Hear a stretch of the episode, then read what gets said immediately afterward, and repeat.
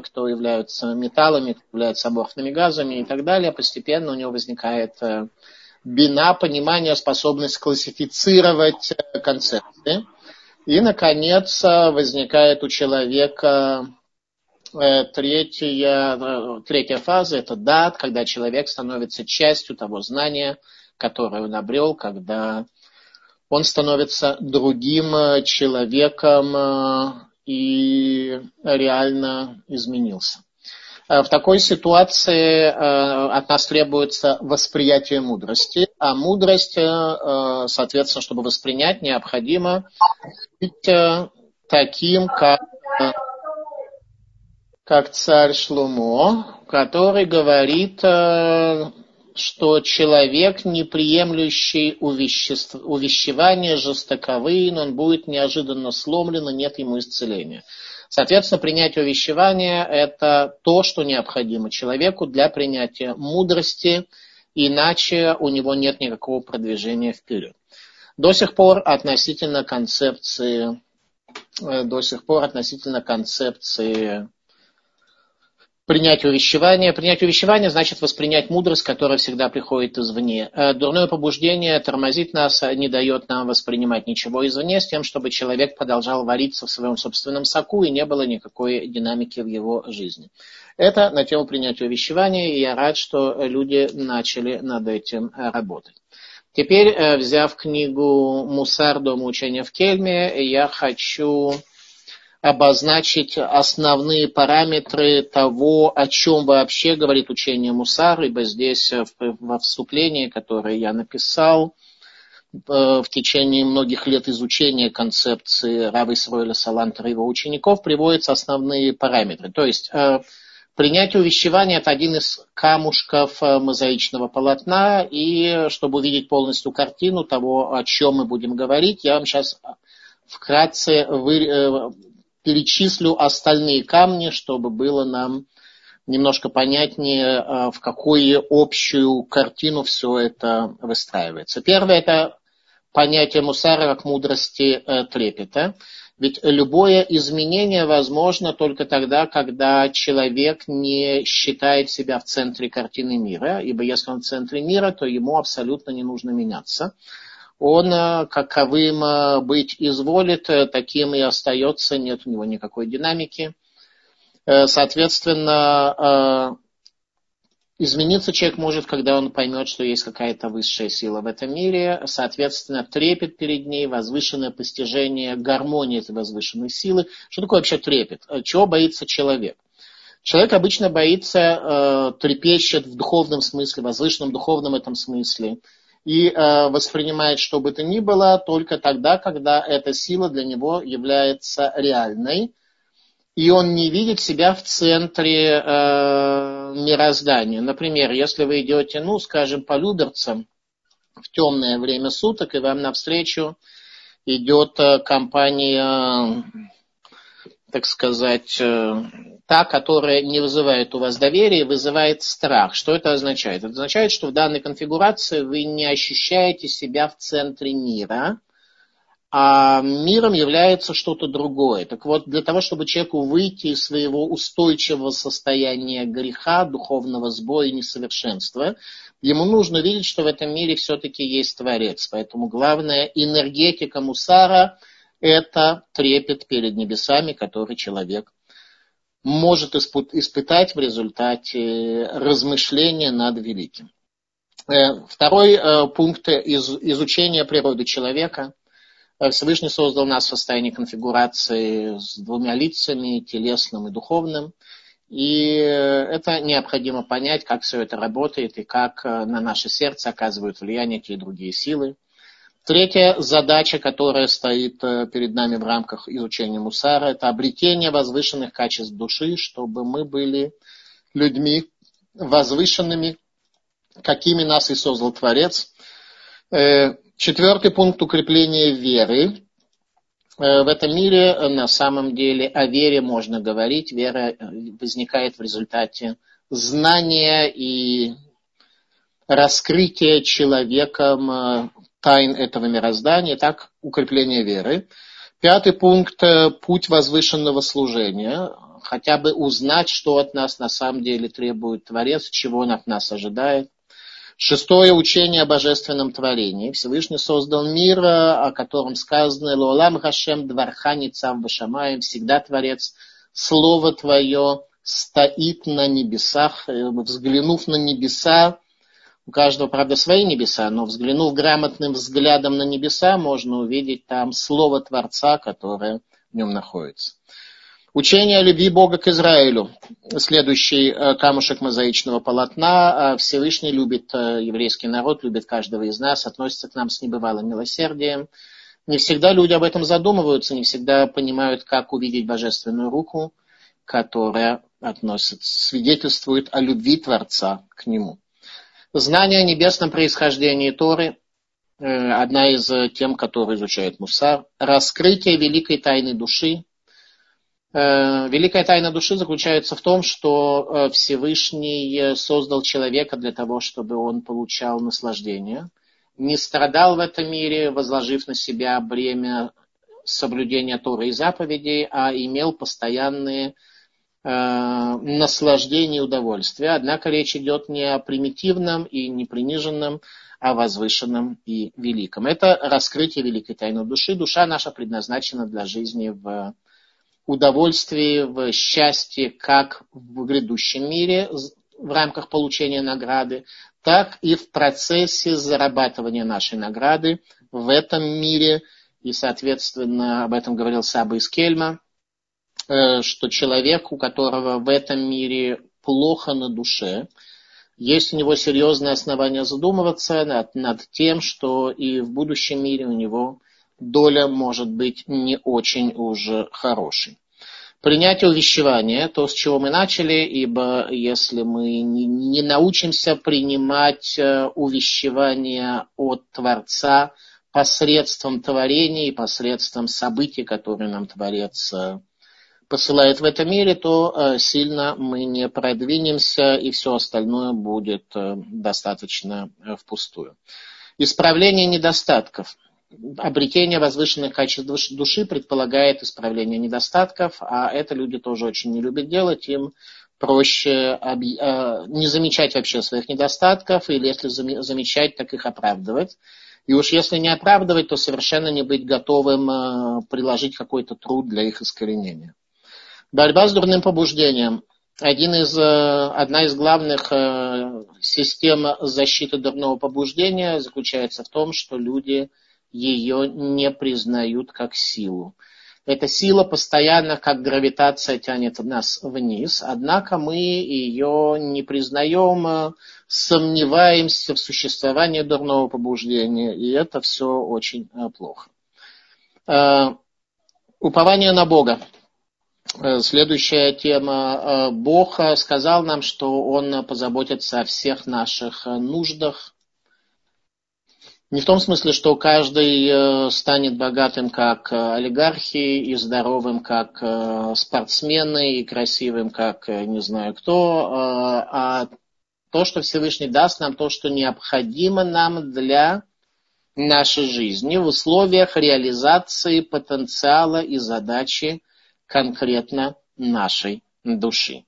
Поэтому упование на Бога предполагает, что в служении Ему мы должны все делать сами, а в том, что касается э, нашего существования, э, мы должны полностью на него полагаться, и это возможно, и у людей работает. И, наконец, последний из камушков этого мозаичного полотно, полотна, которое называется мусар, освящение божественного имени – Осветить божественное имя мы можем только тогда, когда мы перестанем быть э, зверями, которые стремятся только к самореализации и к развитию самого себя и начнем смотреть на мир немного иначе. Как об этом сказано, что человек совершает действие только если оно улучшит его положение. То есть любое движение, которое делает человек, предназначена для улучшения его состояния, для того, чтобы он обрел некий, э, э, чтобы он обрел то, чего ему не хватает. Э, про Всевышнего сказано, что он велик, гдул, гадоль, и гдулато, его величие, оно, как э, Раш объясняет в главе Ваидханан, говорит о том, что он тот, кто дает, то есть тот, кто совершает действие не по причине нехватки чего-то и для реализации своих задач, а осуществляет их в рамках давания. Человек совершает любое действие, чтобы брать, иначе как если он оправдывает э, в какой-то мере свое сотворение по образу Бога, Всевышний, его величие заключается в том, что он дает. Каждый человек в какой-то мере имеет возможность, э, задумавшись, только задумавшись на этом, перейти к концепции божественного творения и жить в этом мире для того, чтобы давать, а не для того, чтобы брать, в рамках мотивации своего существования. То есть, чтобы его действие было не результатом того, что оно восполняет его существование, а в рамках того, что оно раскрывает э, Творца в этом мире, в рамках исполнения заповеди возложенный на человека. Такой человек, несомненно, будет светить, от него будет исходить свет, его глаза будут светлыми. Тот, кто живет для себя, он э, эгоист. И каждому это видно, даже если он э, умело скрывает свою мотивацию. В любом случае, э, надо постараться попробовать, и это на каком-то этапе будет один из элементов, которому над, над чем мы начнем работать. Кто хочет над этим работать уже сегодня, пожалуйста, следите за тем, чтобы ваша мотивация была давать, а не брать. Этому посвящены, посвящен труд. Мусар, дома учения в Кельме, Саба из э, Кельма, величайший ученик раба Израиля Салантера. Э, но мы продолжаем сегодня принятие увещевания. Э, где у нас э, в Торе приводится, приводится такое обязательство. Написано, написано в Этималу рват левавхем и обрежьте перепоны ваших сердец. Наших серд... Наши сердца зловыйные, они хотят э, следовать тому пути которым мы идем, и, соответственно, обрезать перепоны наших сердец, чтобы они перестали, чтобы сердце не работало автономно, а подчинялось нашему мышлению. Это и есть концепция принятия увещевания. Если есть какие-то вопросы к вступительной части, то, пожалуйста, потому что мы продвигаемся дальше. Если есть вопросы, нажмите на лапку. А, пока я жду вопросов, мы немножко продолжаем дальше относительно принятия увещевания. Э, э, Саба из Кельма говорит о том, что обрезать перепоны наших сердец, э, требование, которое Всевышний предъявил еврейскому народу, подразумевает, что надо с благодарностью принимать упреки и возлюбить увещевающих, вне зависимости от того, в какой форме это сделано. Царь Шломо написал об этом в книге Мишли следующими словами. «Не укоряй насмешника, не то он возненавидит тебя, увещевай мудреца, и он полюбит тебя.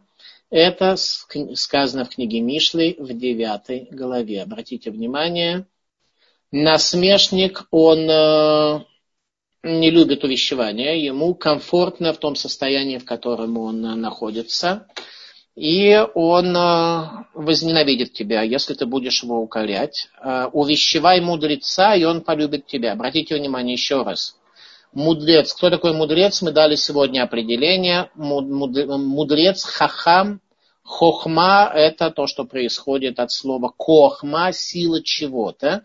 Силу, которую человек должен воспринять извне.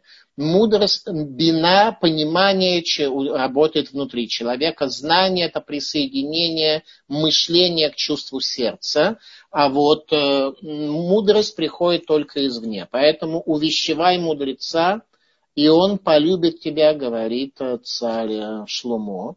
Соответственно, наша задача такова и есть научиться принимать мудрость извне, иначе мы навсегда остаемся вот такими, какими мы есть, без э, существенной динамики. И многие люди жалуются, что они вроде и Богу служат в какой-то мере, и ограничения на себя наложили в рамках не нарушения заповедей, э, не делай и тратят время и средства на соблюдение приписывающих заповедей, однако в результате как-то сильно не меняются. Ответ, что им необходимо пройти весь этот путь, а именно хохма бинавадат, мудрость, понимание, знание. Это три первые сферы э, души человека. Дальше идут э, те сферы, которые связаны. То есть первые три это интеллектуальные сферы, дальше идут семь сферот, связанных с состоянием сердца, и, наконец, самое нижнее из них – царство, и задача человека, чтобы царство его не оказалось царством без короны, Малхута Блотага, как сказано в Талмуде в трактате Сута, царство без короны – это самая главная проблема человека. Еще раз, э, царство самое нижнее, мудрость, понимание, знание выше всего. Над ними стоит корона – это смысл жизни, задача, которую человек себе ставит.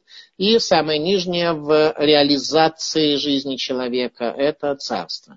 Люди живут в царстве. У каждого есть свое царство, где он является царем, хозяином, его дом, его мысли, его речь, какие-то действия, которые он совершает – Э, являются его абсолютной собственностью, если они не нарушают права другого, уголовный кодекс, э, гражданский кодекс и так далее.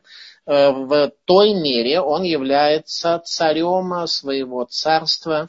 Так вот, иногда люди ощущают, что... А царство это главное, в чем мы живем, главное, где мы находимся. Так вот, люди ощущают, что у них царство без короны. Вроде как они неплохие люди, но вот славы никакой э, почему-то не наблюдается. Так, Ашер, айфон, пожалуйста, вы хотите задать вопрос? Так, я вас включил, пожалуйста. Ашер, скажите, из какого вы города? Давайте мы будем немножко знакомиться между собой. Ашер, я вас включил. Вы, Ашер, из какого города? Меня сейчас. Как? Вас не слышно. Ашер, вас не слышно. Не слышно, тогда организуйтесь. Так, хорошо, мы э, продолжаем дальше. Ашер мы не услышали. У кого-то, если есть вопрос, пожалуйста. Итак, слышно? Да, пожалуйста, говорите. Из Америки, штат э, Вашингтон. Вашингтон, хорошо. Там у вас сейчас э, черные объясняют э, белым, э, что черные жизни значимы, а белые незначимы. Да, мои соболезнования. Я вас слушаю, пожалуйста. Ой, э... Только очень кратко, две-три фразы, пожалуйста. Как человек определяет для себя сам, мудрец он или глупец. Потому что как бы в своих глазах, конечно, я мудрец, как, как же не мудрец. А на самом деле как определить? Я понял. Спасибо за вопрос. Э, э, тот человек, который считает себя мудрецом, у него очень серьезные проблемы. Это значит, что он настолько не не увидел истинной мудрости, что ему очень э, жаль. Да? Возьмите любой трактат Талмуда, вы сразу убедитесь, насколько вы не мудрец, э, без обид. Э, Мушарабейну был самый скромный из людей по причине того, что его видение Бога было самым большим. И там, где есть видение Бога, человек понимает, насколько он отстает и насколько он далек от совершенства. То же самое абсолютно с мудростью чем больше мы понимаем, чем больше мы видим, тем нам становится яснее, что мы не являемся мудрецы и далеки от этого. Так, пожалуйста, Алексей, я вас включил.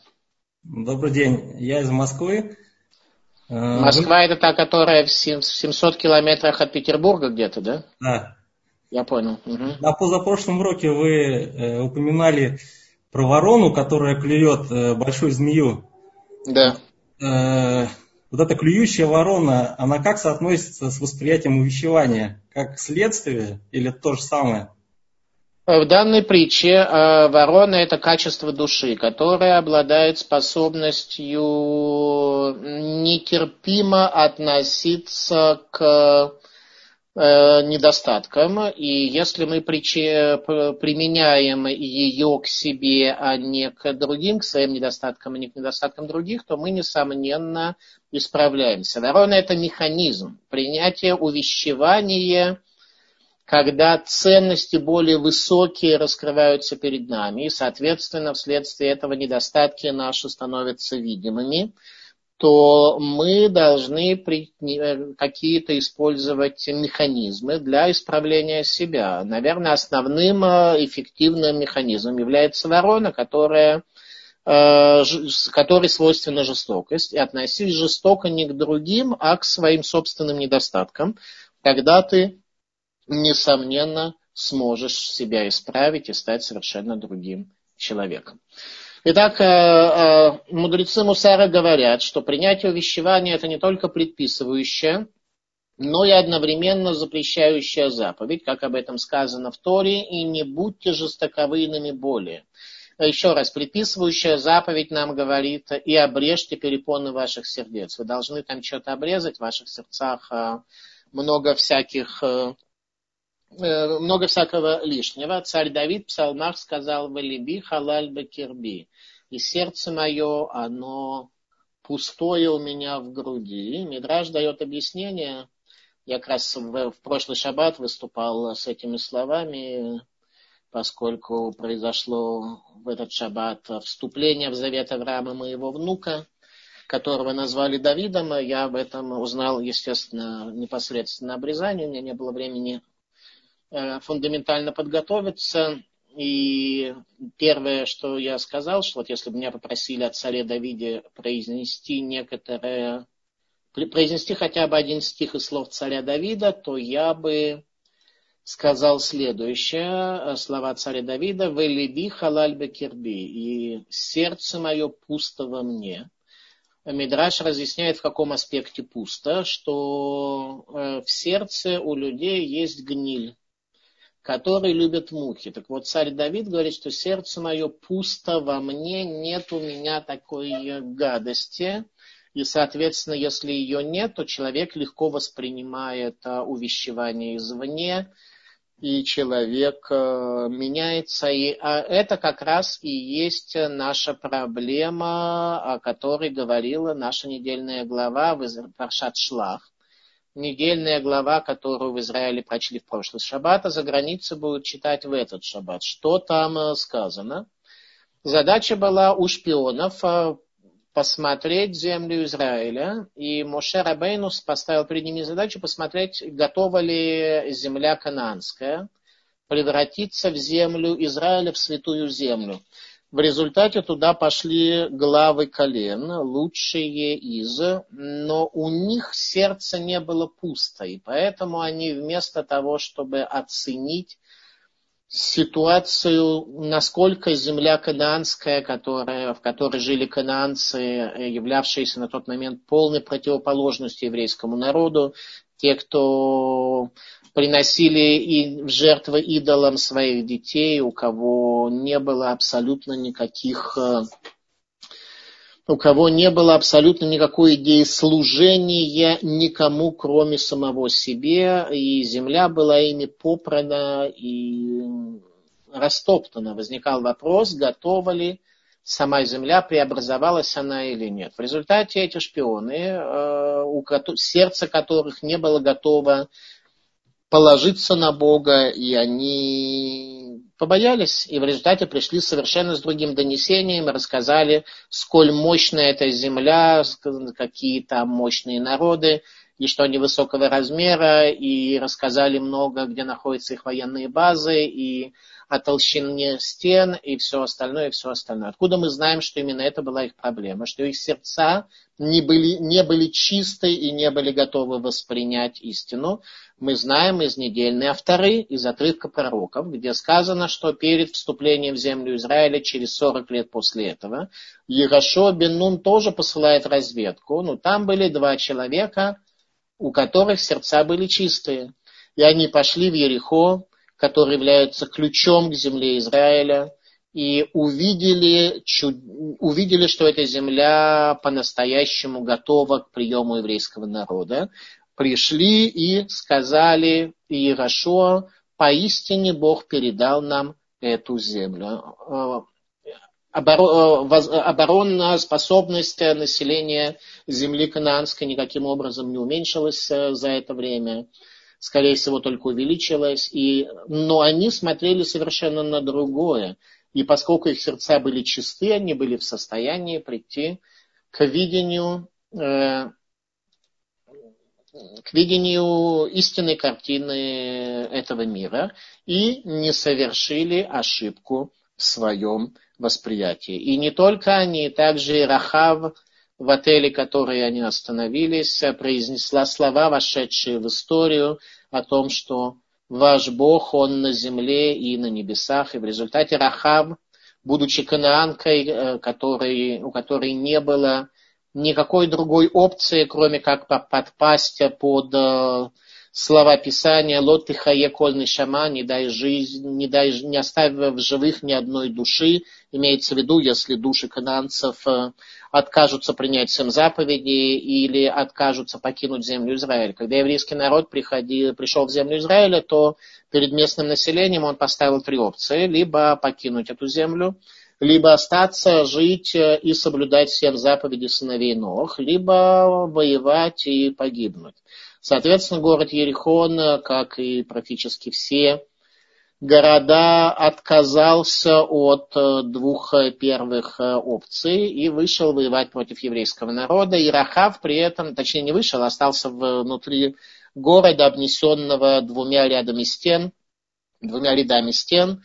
А Рахава э, произнесла слова, вошедшие в историю, слова веры в единого Бога, в результате она удостоилась э, того, что была сохранена ее жизнь. Она вышла замуж за Ирашо Бенуна, главу еврейского народа.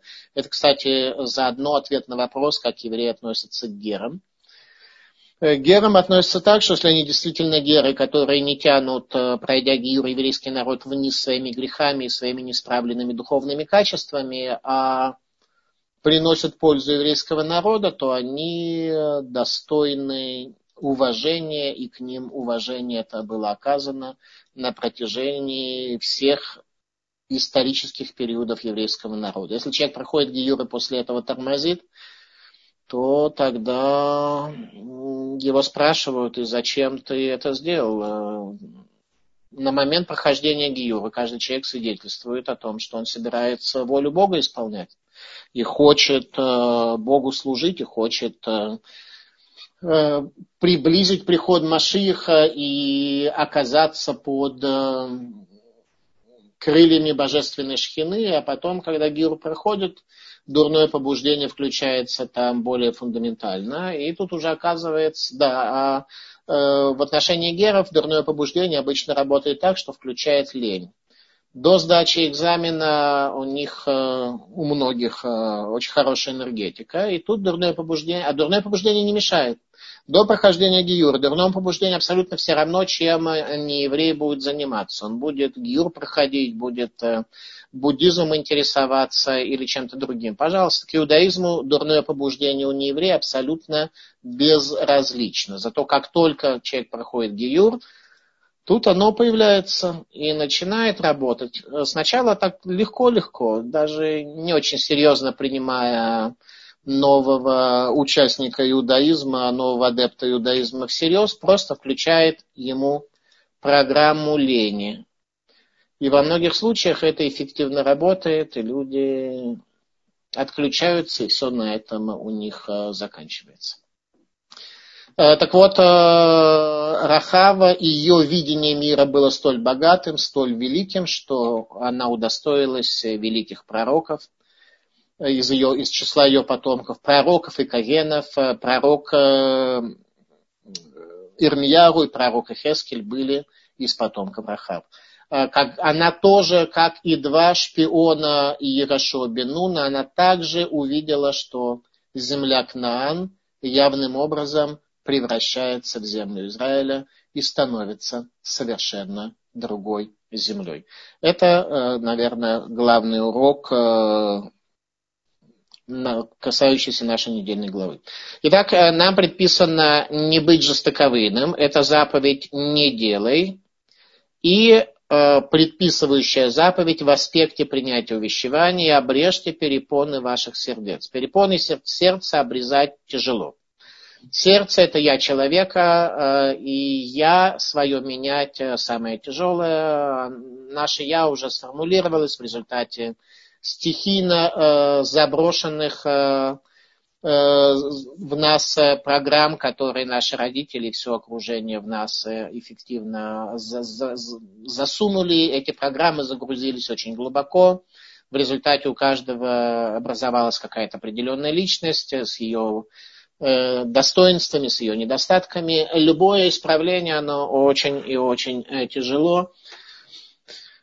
Вот, поэтому, поэтому что? Поэтому нам предписано, э, во-первых, не быть жестоковыйным, и, во-вторых, перепоны этого сердца обрезать. Что такое перепоны? Перепоны – это что такое внешнее, да, заслоняющее, занавес. Что устраняет занавес? в рамках учения Мусар однозначно трепет перед небесами. Только трепет перед небесами этот занавес может удалить. Э, трепет перед небесами это и есть удаление занавеса, которое раскрывает тебе великого Творца, перед которым ты действительно э, можешь, сможешь, э, сможешь уповать. Итак, Соответственно, принятие увещевания – это не только предписывающая заповедь Торы, но и запрещающая. И мы ясно видим, что жестоковыйность, о которой говорится в Торе, это отказ извлекать уроки из происходящего в жизни. И поэтому упрямый человек в глубине сердца отвергает того, кто его упрекает, поэтому он назван ненавидящим увещевания. Тот, кто не готов принять увещевание, он действительно ненавидит э, и увещевание как э, процесс, к которому он э, пребывает. И также увещевателя, несомненно, он тоже ненавидит, потому что тот ставит под вопрос и само его существование, во всяком случае в тех рамках, в которых человеку привычно. А задача увещевания – это самому человеку изменить себя. Поэтому изменяться мы не любим, под воздействием других людей тем более не любим. И, соответственно, любой человек, который будет нас укорять, упрекать, увещевать, э, вызовет лишь наш, наше негативное к нему отношение. Упрямец всегда далек от раскаяния, поскольку не понимает, что грех – это болезнь, болезненная рана, приносящая множество несчастья и страданий. Мы не понимаем, насколько наше состояние болезненно и насколько мы э, не видим общей картины мира, не видим э, Бога, не видим святости Его завета. Вследствие этого нам кажется, что у нас ситуация более-менее нормальная, мы и, и мудрые в достаточной степени, и скромные в достаточной степени. Ну, может, не совсем в достаточной, но в терпимой степени. И поэтому мы абсолютно не воспринимаем ничего извне, то есть не воспринимаем мудрость. Ибо мудрость, еще раз по определению, это то, что происходит, приходит только извне, сам человек. Мудрость произвести, спродуцировать не может. Он может ее только получить извне, дальше понять эту мудрость, проанализировать, э, систематизировать э, и классифицировать в первую очередь, это уже работа его бины, его понимания, а его знание – это состояние, когда человек э, присоединяет себя, свое сердце к мудрости, которую он воспринял своим э, интеллектом. Э, кстати говоря, хотел бы сказать на тему того, кто к нам присоединился позже. В принципе, каждая наша лекция является отдельной серией отдельным камушком в мозаичном полотне, и ее вполне можно воспринимать, даже если вы ничего не слышали и ни о чем не думали раньше в данном направлении. Но, конечно же, если вы предыдущие лекции услышите, то картина перед вами раскроется совершенно другого характера, появятся другие измерения. И, в частности, призываю не опаздывать на лекции, ибо во время молитвы мы произносим псалом Ашрею Швейбейсеха, в котором сказаны такие слова. Шумер Ашем эт орава весколь Рашеим Яшмит, что бережет Всевышний всех э, любящих его, а всех нечестивцев уничтожит. И так я слышал от Рава Моше Шапира, что если человек опоздал, то он не услышал слово «шумер», бережет Всевышний. Тогда что происходит? Всех любящих его и всех ненавидящих его уничтожит. Если человек опоздал на лекцию, то он не услышал первого слова. Если человек ушел раньше, то он слышит «Шомер Ашем эт коля рава, эт коля рашаим» бережет Всевышний всех любящих его и всех нечестивцев. А слово Ишмит он не услышал, потому что раньше ушел э, с лекции. Соответственно, очень важно не учить э, кусочно и прерывисто, а желательно полноценно. Поэтому Ирашо Бенун, который в нашей недельной главе проявил себя как человек, сердце которого было чисто, о нем сказано, что он удостоился стать преемником Мошарабейну, потому что просто никогда не оставлял его. Ирашо Бенун никогда не опаздывал на урок, не уходил раньше с урока. Ирашо Бенун, вся его жизнь был сплошной и исключительный урок, который он получал от Мушарабейна. У него был только один урок на протяжении всех 40 лет в пустыне и на протяжении и на протяжении того времени, как Моше Рабейну пришел в Египет для того, чтобы вывести еврейский народ по слову Господа. Соответственно, э, необходимо понять, что грех – это болезненная рана, приносящая множество несчастья и страданий.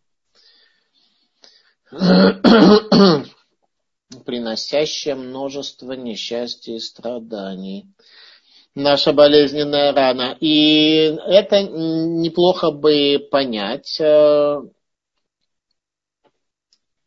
и, соответственно, поставить перед собой задачу исправления, немножко э, считая ее более э, существенной более необходимой. Но если бы человек все-таки проникся этой мыслью, Сколь большую плату он был бы готов дать врачу даже за надежду на излечение, тем более на полное излечение. Поэтому Тора обязала нас любить увещевающих. Вместо упрямства, ненависти и раздражения, которые разжигают обычно в человеке огромную ненависть к его наставникам, э, Тора заповедует нам э, излечиться, а для этого необходимо обрезать перепоны наших сердец, необходимо понять, где эти перепоны находятся, необходимо иметь силу. Для этого необходима мудрость извне, и тогда в результате, если мудрость это высшая из десяти сферот, то низшая из них а, будет царство, и в этом царстве будет слава, это царство будет э, с короной. Э, сказано в наших первоисточниках, э, царь Шломо опять же говорит, что человек неприемлющего вещевания жестоковый, но он будет неожиданно сломлен, и нет ему исцеления.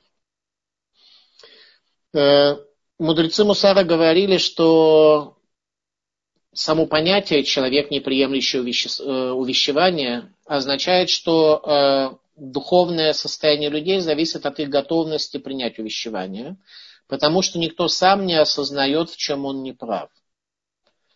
И в результате э, мы идем э, достаточно далеко. И экзамен у нас один э, в самом конце периода. Все мы учились в институтах, ну, может, не все, но, наверное, подавляющее большинство моих слушателей точно училось в институтах, и мы сдавали экзамен, кто-то лучше, кто-то хуже, кто-то был более занят чем-то другим, кто-то меньше.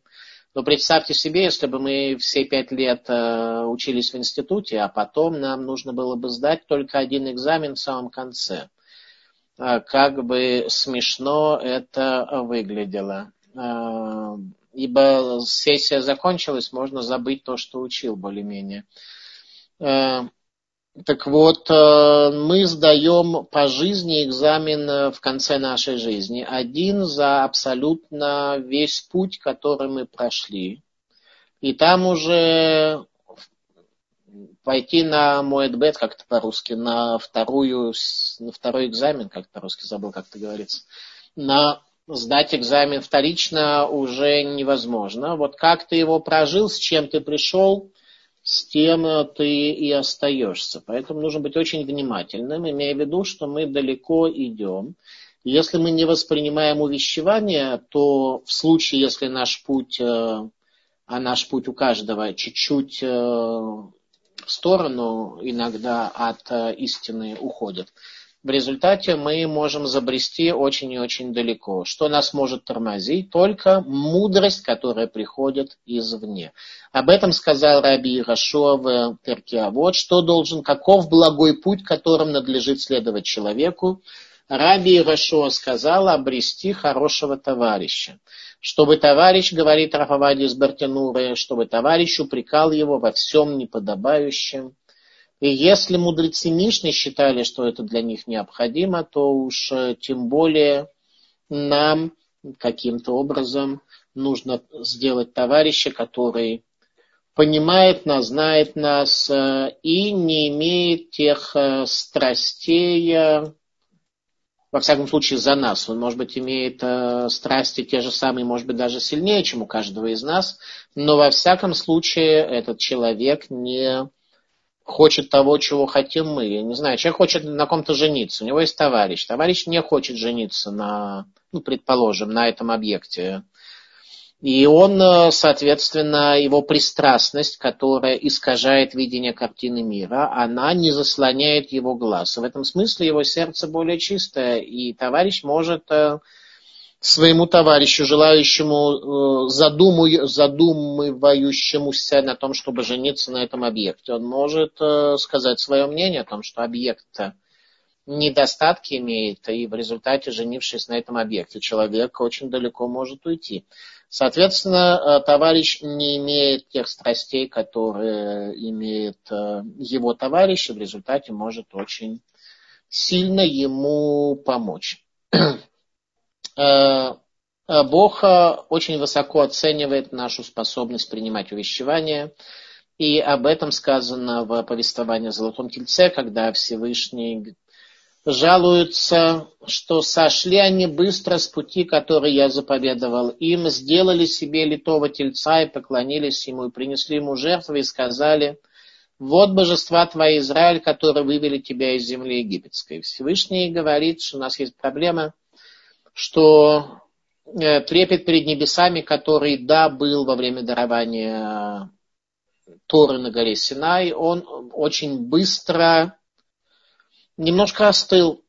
И Всевышний говорит э, и предупреждает нас здесь. Еще раз, история Золотого Тельца, э, как и все остальные повествования Торы, в рамках Мусара мы должны воспринимать не как некоторые исторические события, происходившие с какими-то древними людьми, а Тора дана нам, каждому из нас, поскольку мы совершаем ту же самую ошибку э, шпионов, которые пошли землю Израиля проверить, и мы создаем себе золотого тельца весьма эффективно, а, каждый своего и те э, недостатки, тот тип духовного сбоя, который раскрывается во время каждого описанного в Торе греха, мы должны попытаться исказить в себе.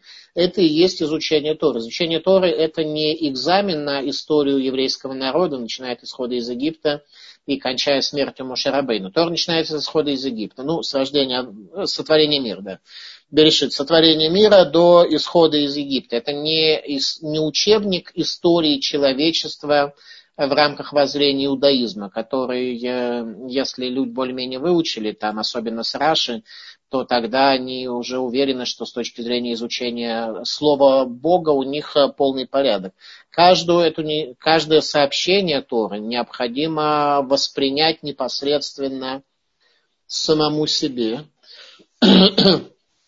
и каждый урок извлечь и исправить себя. В том, что касается шпионов, о которых мы говорили. Ведь мы же точно так читаем картину мира. Что было со шпионами? Они пришли и увидели, что в земле, это они увидели на самом деле два факта центральных. Первый факт это то, что на этой земле все умирают. И второй факт, что фрукты хорошие что они в результате донесли? Они сказали, что все умирают, э, земля такая, которая хоронит своих жителей. И не смогли они понять, что это Всевышний устроил им похороны, чтобы их защитить. Обратите внимание, насколько нам это актуально. Иногда бывает в жизни, что Всевышний делает некие события, чтобы защитить нас, чтобы нам что-то даровать. А мы в результате находимся в депрессии, недовольны тем, что тем, что происходит, имеем к Богу, не дай Бог, претензии и видим при этом плоды, которыми славится эта земля, но совершенно неадекватно все это воспринимаем. Ровно как и отношение людей к нам. Иногда нам кажется, что кто-то из людей э, желает нам э, всевозможного вреда, гибели, неприятностей и всего прочего, хотя в действительности все совершенно иначе. Нужно уметь грамотно смотреть э, на события в мире, а в какой ситуации это возможно, только если ничто не искажает твое видение, то есть если либаха халаль бекербеха, если сердце твое чистое, пустое внутри тебя, если нет там гнили, ибо это гниль и является черным ящиком, который любую, любую информацию, воспринятую человеком, полностью полностью пере... искажает и изменяет, и в результате у человека остается полная и полная ерунда. А то, что сказано, тен хахам кимо, дай мудрому, и он станет еще более мудрый. Человек с гнилым сердцем, любую мудрость, которую он воспринят, переработает и присоединит к своей гнили, он станет еще большим глупцом, но более изощренным глупцом. Эм, ну, вот такая идея. Итак, э, Всевышний э, сожалеет о том, что еврейский народ очень быстро потерял то, что он выучил. И здесь э, урок для каждого из нас с вами. Даже если кто-то оказался на уроке Мусара, его это вдохновило, то очень скоро оказывается, что у него происходит пустота. Урок закончился, человек отошел, у него там завтрак, обед, ужин, поругался с, э, со своим боссом, э, поругался с женой, еще с кем-то поругался, э, посмотрел, что экономические дела не очень хорошо идут, и все, оказался снова там. Об этом сказано, быстро сошли с пути. Стал быть, простой урок для нас с вами, не сходить с пути быстро, а пытаться сохранить тот трепет перед небесами, который перед нами раскрылся. Так, галаксия 20, есть у нас вопрос, давайте мы его включим. Так, я включил, нет? Нет, не включил. Почему не включается? У некоторых не включается почему-то, я не знаю почему. Так, ну и что? Так, Галаксия 20, я пытаюсь вас включить, но не получается. Может быть, он не, не хочет. Э, может быть, он не хочет. Э, секунду. Опс, я вас даже отключил случайно. Так, не получается у меня включить. Может быть, не знаю, почему-то не получилось. Так, почему? О, Galaxy A20 включился. Да, пожалуйста, ваш вопрос. У меня к вам вопрос когда человек увещевает... А вы откуда, чтобы было, так сказать, более у нас... Из Нью-Йорка. Нью-Йорк. Это, это тот, который конкретно. между Канадой да. и Мексикой, да? Это где-то там. Exactly. Да, да, да. Okay. Yes, please. И там, где много синагог, но мало таких хороших спикеров, как Талдот Датру. All right.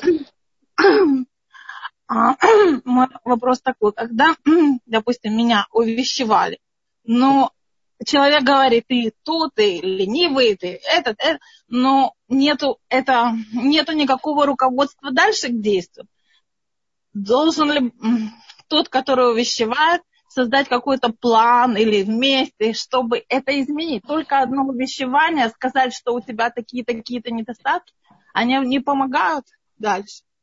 Как как ну, Окей. реально, Я понял. реальной жизни это. Я понял. Спасибо за вопрос. Э, ответ на этот вопрос следующий. Э, смотрите, э, мир вам, в принципе, ничего не должен. Если вам кто-то пришел и дал один US доллар, and you consider that this is not sufficient, и вы считаете, что вам этого недостаточно, то поблагодарите за этот доллар, который вам дали. И понимаете, что работа вся ваша, а заповеди Торы распространяются на вас. Это ваша работа. Никто не должен вам вашу работу за вас э, создать и сделать. Когда вы увещеваете другого, то ваша работа, как то сказано в Торе, хухех, тухех, это митех, убеждением убеди ближнего своего. Там действительно вы должны, это ваша заповедь увещевателя, и здесь вы должны постараться сделать это, насколько вы можете. Ну, как в рамках гостеприимства, не дать бедному один доллар, а накормить его, как Авраам Авину. Мы учим из, из милосердия Авраама Авину. Авраам приглашал их и сажал возле, и давал им э, хорошую еду, и сам стоял возле дерева и прислуживал им лично и так далее.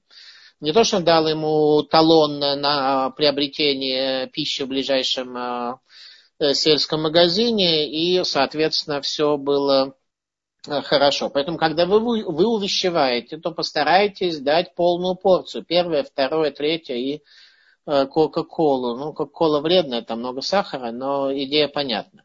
Если вас увещевает кто-то другой, то вы не можете и не должны с него требовать полного излечения. Вы у вас есть заповедь излечить себя сами, вы должны перерезать перепоны вашего сердца. Это ваша работа. Нигде не сказано, что перепоны э, вашего сердца нужно, должен кто-то вам сделать, а вы будете при этом лежать э, где-нибудь там на пляже, э, в Нью-Йорке там этот пляж у вас на Брайтон-Бич, да, и вам там будет хорошо, и за вас всю работу должен сделать кто-то другой. Это не так. А, Все вы должны сделать самостоятельно, а, и вы, вы должны увещевать себя. Вам бросили информацию, вы сказали там ленивый, да, допустим, да, вам бросили информацию, типа ленивый. Ну, все, тогда вы поняли теперь, что нужно сделать. Нужно стараться каким-то образом исправить эти качества. Как? В результате работы, соответственно, вы находите какой-то какое-то место в Торе, а поскольку мы читаем Тору в течение года, то, уверяю вас, там и лень прописана, и все что угодно, и на каком-то этапе вы вдруг увидите, что лень, она на самом деле не, не является первопонятием, она является следствием какого-то другого фактора. Какого? Отсутствия смысла жизни человек, я не видел еще никого, кто бы там э, заснул или ему было лень во время какого-нибудь э, фильма экшен, да? Люди обычно не засыпают, потому что как-то нормально им в это время. А вот жить и Богу служить у них лень. Это что означает? Это означает, что у них не работает весь этот механизм десяти сферот, а отсутствие смысла жизни, находятся в короне. Корона это и есть механизм, находящийся над, наверху, над десятью свойствами человека.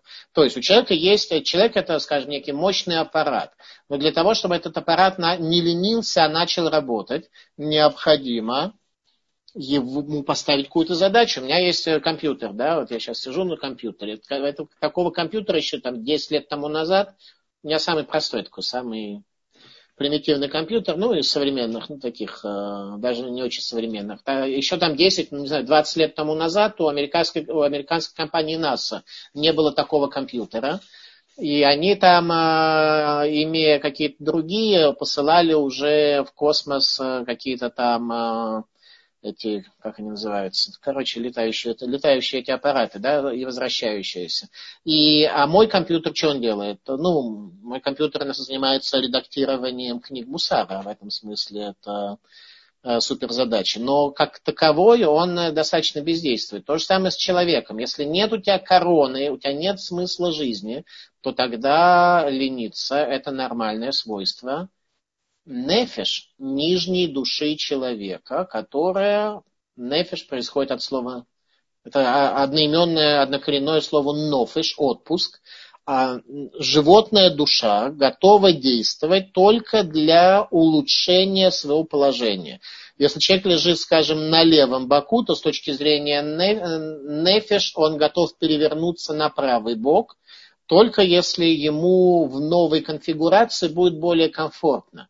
Стало быть, если ему комфортно без этого, то ему никуда переворачиваться не надо. Это лень, это свойство нижнего уровня души. Когда человек это поймет, то ему, соответственно, становится намного, хотя бы понятна постановка вопроса. Может быть, ему одному будет легко, другому нелегко, но поставить перед собой какую-то задачу и двигаться вперед. Это ответ на ваш вопрос. Так, у нас есть Лея, которая задает вопрос.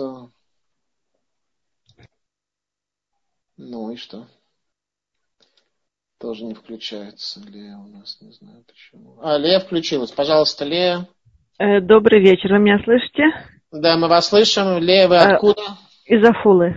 Афула на севере земли Израиля, Эмик Израиль. Да. Место, У... где жил пророк Ильягу, место, где на горе Табор произошли, произошла самая неконвенциональная война в истории еврейского народа, когда колено Нафтали вышло сражаться с бесконечной армией э, царя Хацора, и в результате с небес воевали за них Месилота. Это одно из чудес. Очень рекомендую услышать эту лекцию о войне пророчицы дворы, дворы. В, на сайте Толдот.ру есть цикл моих лекций о книге судей. Можно э, послушать это. Очень рекомендую. Пожалуйста, Лея Зафула. У меня вопрос такой. Я в качестве увещевателя, у меня есть подруга, которая э, георет, и она да. достаточно, она очень одинока, ей 50 лет, она не замужем, она инвалид, у нее нет ноги, она э, в ужасном положении, можно сказать. И я пытаюсь ей помочь, я пытаюсь ее увещевать, но мои увещевания до нее не доходят. Она, она не отказалась от веры, как вот вы рассказывали, что Гер прошел и ушел. Нет, у нее Не, я тоже не говорил про, не, секундочку, я тоже не говорил про Гера, что он пришел и ушел. Он остался, и даже если он и соблюдает, он уже далеко не в авангарде э, еврейского народа находится, потому что дурное побуждение включило ему концепцию лень. Некоторые геры действительно оставляют, но я даже не про это, а про то, что mm. человек был Она... в авангарде, а потом оказался в ариагарде, да, или какое там обратное слово. Нет, ну вот у меня вопрос такой. Я пытаюсь ей всячески помочь, пытаюсь да. всячески там, ну, чему-то учить, как-то это. Не всегда это у меня получается корректно, не всегда так. Но не все мои увещевания доходят и вот у меня такой вопрос. Стоит ли мне продолжать? Потому что мне ее очень жалко. Она очень хороший человек, она добрая, она пытается всем помочь. Я понял. Пытается... Спасибо за ваш вопрос. Мы на этом останавливаемся, потому что по регламенту у нас два три предложения. А, смотрите, увещевать, конечно же, стоит всегда. Всевышний увещевает нас а, на протяжении всей нашей жизни, и мы его не слушаем и поступаем так, как поступаем. И Он продолжает давать нам милосердие, мы грешим, а в это время Он дает нам жизненность, ибо если Творец хоть на секунду отключит нам жизненность, то мы э, пропадем как творение, от нас не останется ничего. Несомненно, нужно увещевать человека и делать это мягко, терпимо, э, исходя из того, во-первых, что, возможно, в нашем увещевании есть много недостатков, и мы просто неправильно это делаем. Увещевать другого необходимо мягко, показывая ценности э, того, что ценности более возвышенные, чем с нашей точки зрения живет этот человек, ненасильственно, не Э, не противно и так далее. Мы воспринимать должны любой вид увещевания. Сами должны делать это мягко, а, утонченно и приятно. Э, соответственно, несомненно, да, метод увещевания очень простой. Э, для этого Тора нам и рассказала, как это делал Авраам. Когда к Аврааму приходили люди, то он не начинал читать им лекции по зуму или без зума. Он их кормил, поил, и когда они в конце такого приема спрашивали, сколько надо платить, типа, подай счет, он говорил, не, ничего платить не надо. То есть он оказывал милосердие и ничего не просил взамен. Только говорил, давайте э, теперь поблагодарите Бога. Они говорят, простите, мы, видимо, не расслышали. Э, что надо сделать? Он говорит, Бога поблагодарите. Простите, наверное, второй раз мы не расслышали. Поблагодарить мы поняли. А вот кого надо поблагодарить? Итак, Авраам начинал свой э, семинар иудаизма, но это семинар, основанный на милосердии. Только такой метод увещевания возможен без того, чтобы ставить человеку задание и ожидать от него отчета по его исполнению и так далее. То, что я здесь предложил, и, кстати говоря, мое предложение на сегодня в действии, чтобы кто-то рассказал о своих э, достижениях и неудачах в его работе над своим качеством. В конце нашего занятия будет, если есть желающие, будет э, это предложено. Это не в рамках моего какого-то там требование, это наоборот желание, чтобы все наши участники услышали, и вы могли бы быть э, полезны в качестве реального живого примера трудностей или наоборот достижений. Вот. Э, когда же речь идет о конкретном человеке, которого вы увещеваете, то необходимо относиться к этому очень мягко и только милосердие. Так относится Творец а нам сказано «Вералахта бедрахава» и «следуй его путями», как он милосерден, говорит Талмуд Трактате Сота, так и ты будь милосерден. Еще раз, Талмуд Трактате Сота приводит, приводит э, слова Торы, «Вералахта бедрахав». Это Тора от нас требует, следуй его путями. И Талмуд Трактате Сота говорит, что как, человек, как Всевышний милосерден, так же и ты будь милосерден. Поэтому увещевать, несомненно, стоит, э, об этом сказано в другом трактате Талмуда, что увещевать человека нужно до тех пор, пока он тебя не побьет. И под увещеванием здесь имеется в виду не действие насильного, противного, неприятного способа воздействия, когда ты заведомо добьешься только чего-то обратного. Так, а, Ашер из э, Вашингтона, а, пожалуйста, очень кратко, я вас включил, ваш вопрос. Ашер... Да, сейчас слышно меня? Меня слышно? Пожалуйста, три фразы у вас, пожалуйста. А, да, мудрому мудрость. Что же делать оставшимся, кто, не, не, кто определил себя немудрым? Как продвинуться тогда к этой мудрости? То я есть, понял. если я определил... Все, спасибо. Спасибо за вопрос. Э, тот, кто определил себя немудрым, э, ему, э, у него уже начинается определенное просветление, и он должен быть очень внимателен, чтобы не строить, чтобы не воспринимать мудрость, пришедшую извне, на своем искаженном фундаменте, а этот искаженный фундамент выровнять. Для этого необходимо пересмотреть э, свои обычаи, старые закореневшиеся привычки и прочее. Этим и занимается учение Мусар, раскрывая нам из Торы, какие уроки для себя по исправлению себя мы и должны извлечь. Соответственно, это ну, грубо говоря, нейролингвистическое программирование было, в общем-то, придумано на основании учения Мусар. Э, в рамках э, нейролингвистического программирования вынимаются старые, неработающие, сгоревшие программы, которые находятся в человеке, которые его тяготят э, и заменяются на что-то более правильное. Вот сегодня мы говорили как раз о том, вот простой урок да, шпионов. Что мы должны из этого сделать? Мы должны пытаться по исправлению своего фундамента. Каждый раз, когда мы сталкиваемся с чем-то, где наши внутренние структуры тормозят, мешают нашей, э, нашему восприятию реальности, мы должны попытаться остановиться и не строить на искривленном фундаменте, потому что чем выше здание на неровном фундаменте искривленном, тем больше шанс, что все это дело на каком-то этапе рухнет. Поэтому понимание а, того, что мы далеки от мудрости, является первым очень важным э, шагом. Э, критерий простой. Истину чувствует сердце человека. Каким образом чувствует? Восхищением э, и пониманием своей незначительности. Там, где человек значим в своих глазах, там трепета перед небесами нет. Когда, еще раз, я привел примеры с люберцами, когда банда гопников идет э, по Люберцам, и ты напротив них, то значимость твоя немного уменьшается в твоих глазах.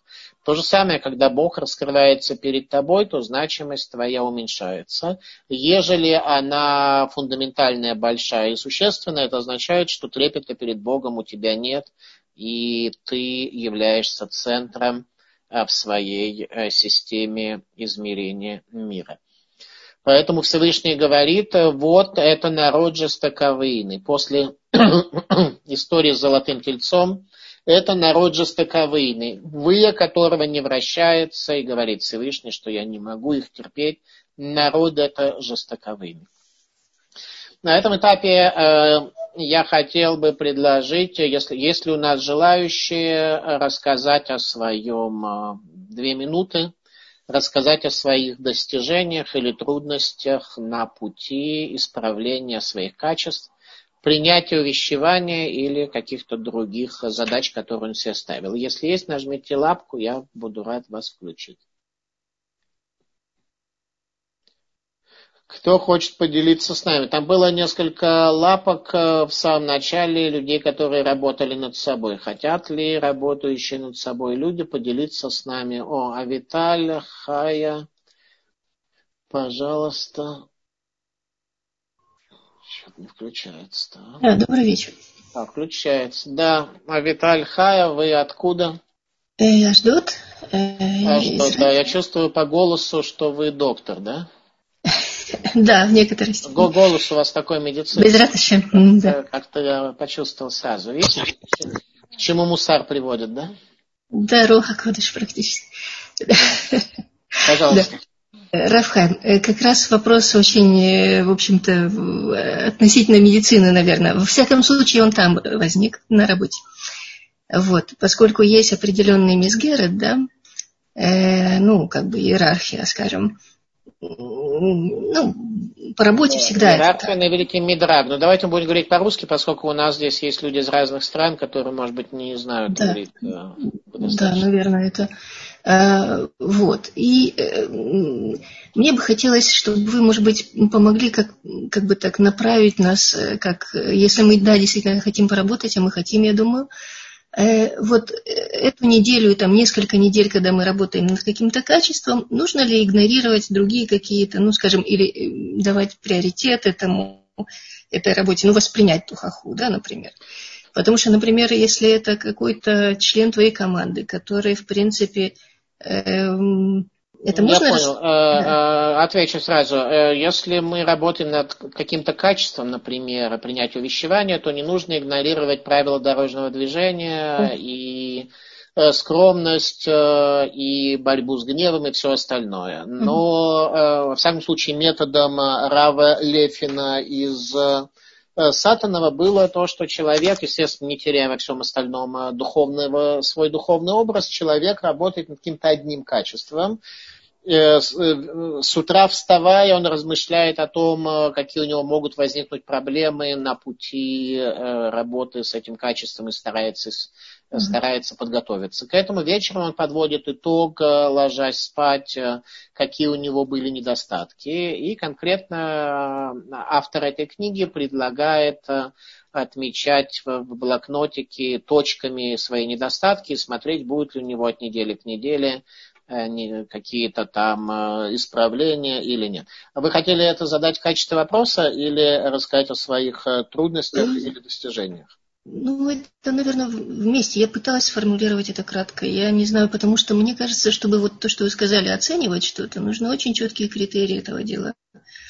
Потому что, ну, вот была ситуация, скажем, на работе, да? Э, э, ну, вкратце, как бы, что вроде бы как надо дать тухаху, и уже это как бы благодаря вашим лекциям, наверное, была выбрана самая мягкая форма, я думаю. Но я подумала об этом, да, гораздо больше, чем было бы раньше, наверное. Вот. И, но с другой стороны, как бы, да, э, вот надо ли было так это делать, потому что это, в принципе, мне показалось для работы это нужно. А с другой стороны, а, может быть, это эго. Я понял, спасибо. Вот, в, рамках, в рамках а, увещевания а, мудрецы Мусара говорят, что надо воспринимать все, что говорит человек, даже если тебе очевидно, что это полный бред. Э, и но еще раз, есть, э, тебе может казаться, что это полный бред, на самом деле это абсолютно так, потому что Саба Искельма говорит, что мы не замечаем своих недостатков. Но даже если ты уже много лет работаешь над собой, и тебе понятно, что тебя а, в чем-то совершенно другом э, заподозрили или нашли какой-то несуществующий или исправленный у тебя недостаток, подумай, почему это оказалось так и что к этому привело. Э, расскажу э, личную историю. Однажды случилось так, что я зашел э, в некое место, где у меня было много знакомых, в некое, скажем, религиозное, в Ешиву, в некую Ешиву. И там были какое-то количество знакомых, я с, с кем-то там поговорил, с кем-то поздоровался, и тут вдруг ко мне подбегает человек, который говорит, что кричит, так выкрикивает, я всех уважаю, кроме тебя. Я этого человека до этого видел там пару раз э, в жизни. Несомненно, не причинил ему никакого ущерба духовного, материального. И э, мне было очевидно, что он э, не не может ко мне иметь никаких претензий, потому что я с ним просто никак не был связан и так далее. Мне было очевидно, что а, у него произошел какой-то всплеск э, его внутренних проблем. И я промолчал. Для меня тогда на тот момент, э, дело это было очень давно, лет, не знаю, 20 тому назад, э, мне показалось, что там... Короче, тогда я был весьма, ну, не грубым, но, может, грубым. Но, во всяком случае, я бы очень легко мог это каким-то способом э, человека подавить э, и сделать из него там отбивную, да, э, я почему-то промолчал, и потом месяца через два, снова оказавшись в этом месте, я подошел к этому человеку, попросил у него прощения, сказав, что я искренне не понимаю, чем, каким образом я мог его обидеть, но раз он так прореагировал, значит, оно так и было, э, потому что, ну вот он факт, он же так прореагировал, да, значит, так и было. Этот человек бросился целовать мне руки и сказал, что просит прощения, что на самом деле ничего я ему, конечно, не сделал, ничего такого не было. Просто в тот момент у него были всякие трудности, и тут он увидел, как я пришел с галстуком, и такой, типа, крутой, а он такой типа не крутой, и в результате вот он так прореагировал, и такой, такой всплеск у него произошел. Я попытался оказать ему психологическую помощь, э, что когда ты без галстука, то обидишь других с галстуком, то типа не надо на них бросаться, потому что это грех и дело плохое и так далее. Э, ну вот э, такая идея, да, точно так же, если кто-то к вам имеет претензию о том, что вы что-то не так сделали, то, еще раз, э, иудаизм это не подставить другую щеку. Иудаизм ни в коем случае к этому не призывает. Иудаизм говорит, защити свои границы юридически и так далее, но не на уровне эго и не на уровне грызни и так далее. Скромно и э, скажи человеку, э, что он типа от тебя хочет, и тогда тот человек начнет целовать тебе руки. Ну, или не начнет, зависит от, э, от э, ментальности всего остального. Несомненно, если к вам пришел клиент, который ведет себя неадекватно, вы можете его не принимать вы можете сделать э, на уровне действия, еще раз, вы можете делать все, что угодно. Вы можете вызвать полицию, можете написать жалобу в Организацию Объединенных Наций. На уровне эмоциональном, на уровне исправления своей души поймите, э, какой недостаток есть в вас. Даже если этот человек безумный, сумасшедший и так далее, он ведь не на всех так нападает на улице. Ну, предположим, что если, если на всех, то ему нужно, нужно ему клиническое, клиническую помощь оказать, но обычно такого не происходит. Обычно на нас реагируют выборочно какие-то люди. Соответственно, если вдруг вы оказались тем самым избранным для какого-то человека, значит, есть у вас какие-то занозы, торчащие во все стороны, о которые он морально зацепился, поранился. Ну, постарайтесь себя по, пообрабатывать. Такая мысль. Так, у нас есть Сергей, который хочет, чтобы ему включили микрофон. Так. А, шалом, Здравствуйте, Раф. Сергей. Откуда вы? А, шалом, Раф. Я из Пятигорска. Да, э, я хотел спросить по поводу мусара. Вот вы правильно, вы правильно сказали, есть, есть такой способ, называется 13 медот, блокнотик по неделям, разделенный на эти. Я пробовал так делать, но, но там добавок к этому есть еще одна методика. Э, к каждому качеству, которое э, мы хотим усилить, улучшить, э, каждый человек, который учит мусар, он да. собирает определенные изречения да, определенные стихи истории, и практика такая, что надо их повторять, ходить и просто повторять один и тот же стих 10, 15, 20 раз про себя, и это как бы развивает нужное качество в нужный момент, он, он всплывает в голове, и человек приходит к нужному настроению. Вот, вот с этим yeah. проблема, я не знаю, где взять такие вещи, где взять вот такие стихи, то есть в той книге написано, было их немного, не, не, некоторое количество. Вы говорите вот, но... о этой книге или о какой-то другой? Да, по-моему, это было, эта книга называется вот э, уроки знания, если я не ошибаюсь. Вот. Э, уроки знания это книга э, Ешивы Тельз. Она не является книгой Мусара в прямом смысле этого слова. Книга Уроки знания, да, это книга, которую мы тоже издали в Литве. Да, э, а, а, вот, Тельз. есть глава. Есть глава 13 основных принципов Мусара. Это вот оттуда. 13 принципов Мусара нет. Это книга «Анализ души» Равменда Лисатинова. Эти 13 принципов здесь сформулированы. И сам автор пишет, что вы, э, вам совершенно не обязательно брать именно эти 13 принципов. Например, одна, а, один принцип – это бережливость. А он призывает к бережливости. Соответственно, человек, который является жм, жмотом, жмотом полным, да, ему не нужно в себе бережливость э, развивать. Э, следующее качество – расторопность. Если человек э, является этим самым э, гипо, гипер, гиперактивным, да, то ему расторопность, э, ему наоборот нужно умеренность развивать и так далее. То есть, соответственно, а, какие-то здесь качества, может быть, совершенно не актуальны по отношению к умеренность в речи. Если человек аутист, ему не надо развивать умеренность в речи. Если болтает слишком много, то тогда, наверное, да. То есть, э, каждое качество, об этом сказали наши мудрецы, оно Э, мы должны э, двигаться в нем э, по принципу золотой середины. Соответственно, если где-то ты далек от середины, то Саба из Навардок рекомендует временно перегнуть его до полной противоположности, как исправляют искривленную дугу, говорит Саба из Навардок. Если ты дугу только до половины до исправляешь, то она снова вернется назад. Поэтому ее нужно перегнуть в другую сторону, и только тогда она э, окажется посредине в результате твоей работы. Соответственно, мы должны во всех вопросах, кроме гнева. В гневе мы должны э, полностью его оставить, освободиться.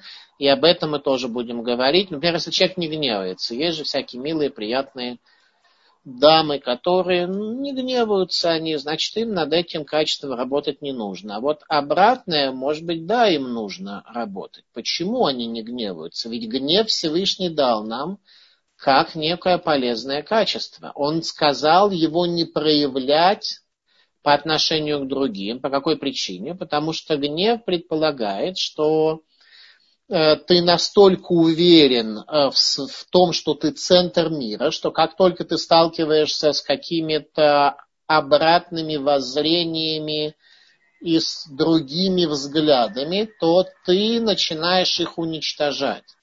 Соответственно, э, э, вспышка гнева свидетельствует тебе о чем? Это красная лампочка, которая загорелась, и говорит о тебе, что у тебя затронуто твое эго, затронута твоя позиция.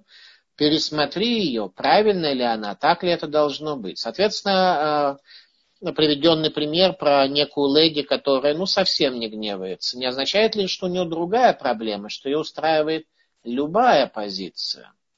Потому что терпимость – это на самом деле недостаток наличие твердой позиции взгляда и вопросе терпимости тоже нужно понять. Э, еще раз, каждое качество, которое Бог дал людям, начиная от гнева, касая как, жестокостью и милосердием, все это должно быть и применяться в правильной ситуации. Поэтому совершенно не всегда правильно быть милосердным. Милосердным к греху, когда твои дети портятся у тебя на глазах, и ты при этом милосердно молчишь. Это самый большой грех, который ты можешь совершить. Поэтому милосердие и мягкость, они, в принципе, сами по себе хорошие качества. Но учение Мусар учат нас, во-первых, обретению хороших качеств, во-вторых, применению хороших качеств, когда какое качество нужно применять. Окей, а, а есть у нас э, кто-то, кто хочет поделиться своими достижениями или, или вопросами, или просто задать вопрос. У нас, послед... у нас, в принципе, мы заканчиваем нашу тему сегодня, поэтому если есть кто-то еще, кто хочет нам что-то сказать, э, последняя возможность. Э, на следующей неделе с Божьей помощью мы продолжим наши занятия и Можно, да, продвинемся немножко дальше. Так, пожалуйста, есть у нас кто-то, кто хочет задать вопрос? Any questions, please? Bitte Fragen? Спрашиваем Клаусимой. Видите, я на всех языках, чтобы так до уверенности. Но... А, шалом, меня слышно сейчас? А, вас слышно сейчас. Могу я сказать недолго? Не да. А, спасибо вам за уроки. А, такая на этой неделе я продвинулся в том, чтобы не раздражать чрезмерно своих детей и большими нотациями не огорчать их лица. Обычно я очень э, как бы чрезмерно строг, можно так сказать, чрезмерно с, ним, с ними жестокий или жесток в этой неделе я попытался, ну и у меня получилось. То есть свой гнев, как бы сказать, не выплескивать сразу наружу, а подумать и об их обстоятельствах, почему они так сделали. И у меня ну, немного продвинулся, можно сказать, на полшага. Спасибо вам.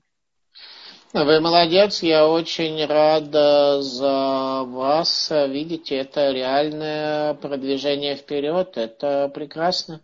А, действительно, главное, главный здесь довод это то, что мы должны э, мы должны э, думать о том, как увещевать ближнего своего с тем, чтобы наши слова он воспринял, то есть раскрыть ценности более высокого уровня. Спасибо всем за внимание. До следующей недели. И дай Бог, чтобы вас Всевышний благословила э, на ваших путях служения Всевышнему, чтобы вы избрали. Продолжайте читать э, книгу «Анализ души», другие книги Мусара, и э, с Божьей помощью мы продвинемся с вами вперед. Всего хорошего, шалом и до следующей недели.